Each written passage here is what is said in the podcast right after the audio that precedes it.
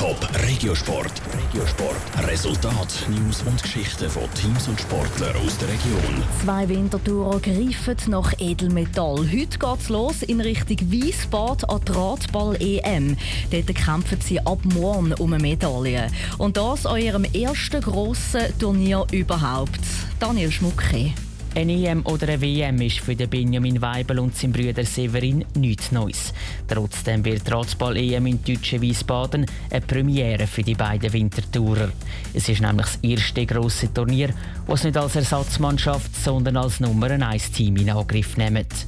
Etwas, was für Benjamin Weibel eine grosse Ehre ist und auch grosse Vorfreude wecken lässt. Im Moment hält sich die Nervosität eigentlich noch an Grenzen, aber wenn man dann das erste Mal in der Halle trainiert, wird die Nervosität sicher ein steigen und spätestens am Morgen, wenn das Turnier losgeht, ist sicher eine gesunde Nervosität vorhanden.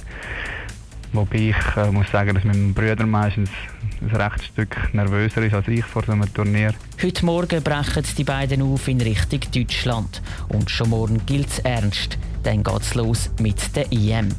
Bis jetzt ist die Schweiz im Ratsball eigentlich bei jedem grossen Turnier ein heißer Medaillenkandidat gewesen. Darum ist nur logisch, dass sich auch die beiden Wintertourer vom RMV Pfungen eine Medaille als Ziel setzen, auch wenn es nicht einfach werden dürfte.